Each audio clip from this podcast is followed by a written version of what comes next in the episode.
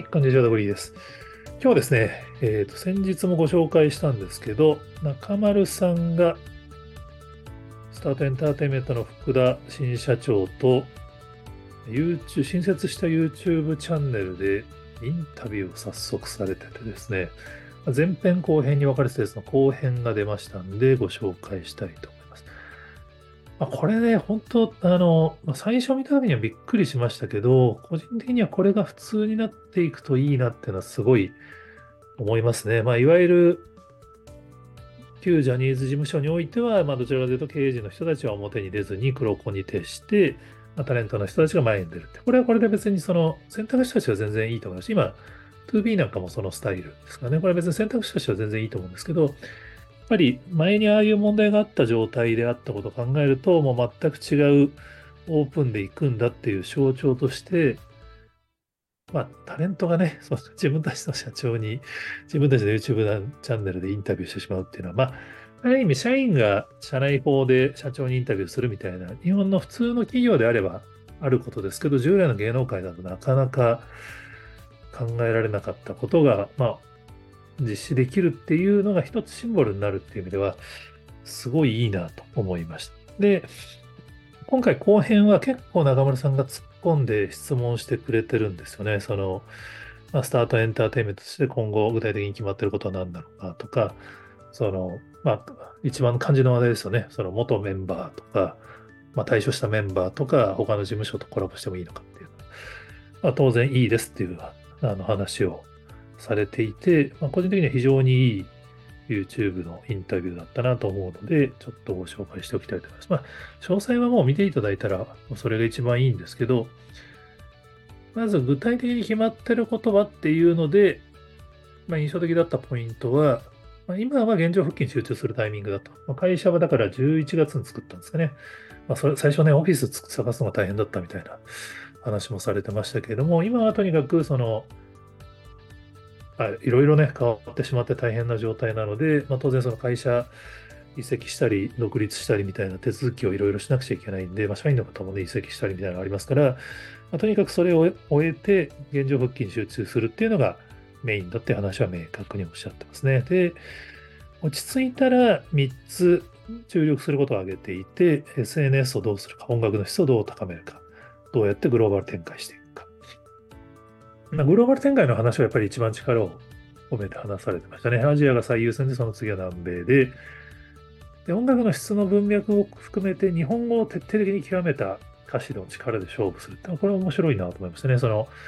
まあ、歌と踊りのレベルを上げるのが、それは当然なんだけども、それはもう世界的に高まってる話なんで、それとは別のスタートエンターテイメントとしてのユニークさとして日本語の美しさを改めて考えながらやるみたいな話は面白いですね。で、肝心な元メンバーや別事務所の人とな何かやってよいかっていう質問に対して、ちょっと周りくどい説明されてたんで、聞いてると分かりにくい方もいるかもしれないなと思って聞いてたんですけど、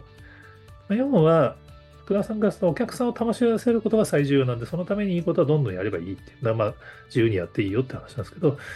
会社に対する価値観を変えようっていう話をかなり強くおっしゃってますね。従来はやっぱりトップがいて、まあ、上位下脱で下の人間は従うっていう構造だったのが、まあ、今はフラットで、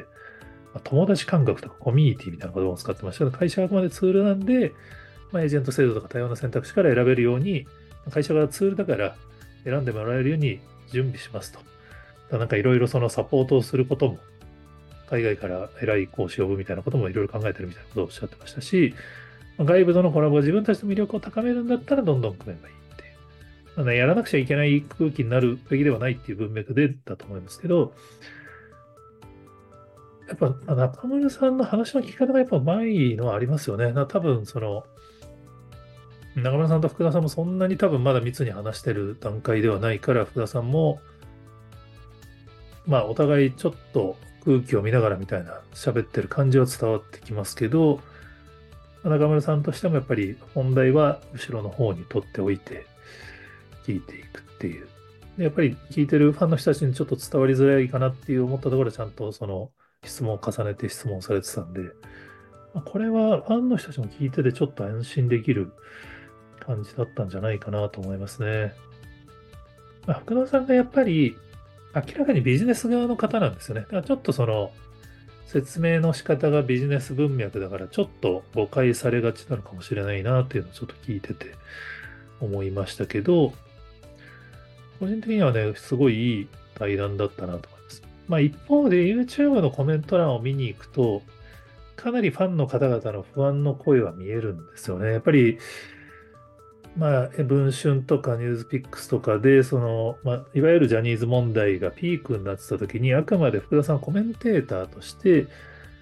まあ、福田さん自身がその、ノンさんが、まあ、その実名を契約上辞めた後使えなくなっちゃったっていうのを、まあ、エージェントとして支えてた側の人なので、やっぱり日本の芸能界に対する問題提起をかなりはっきり厳しくおっしゃっていて、まあ、それがやっぱりファンの方からすると、ジャニーズ事務所をこんなに批判していた人が社長になって本当に大丈夫かっていう不安になってるの、気持ちはすごいわかります。ただ、実際にはやっぱりその、そういう時のコメントはあくまでその芸能界を改革する側の人として福田さんが求められてたからそういう発言をしてたっていう話な気がしますね。実はその今も当時も言ってること一緒なんですよね。だからやっぱり芸能界は変わるべきだし、その、まあ、ファンが最重要であり、タレントはそのためにやるべきことをやり、実は会社はそのためのツールだから、優先順位としては、まあ、会社を先に考えるのが間違っているというのは多分福田さんの論理で、まあ、だからこそエンジニア申請もあるけど、別にマネジメント制であっても自由にやっていいのであるっていう考え方なんだと思うんですよね。だそれがやっぱりその、外部からジャニーズ事務所を批判するコメントだとやっぱり強くなりすぎちゃってたって話だと思っていて、今は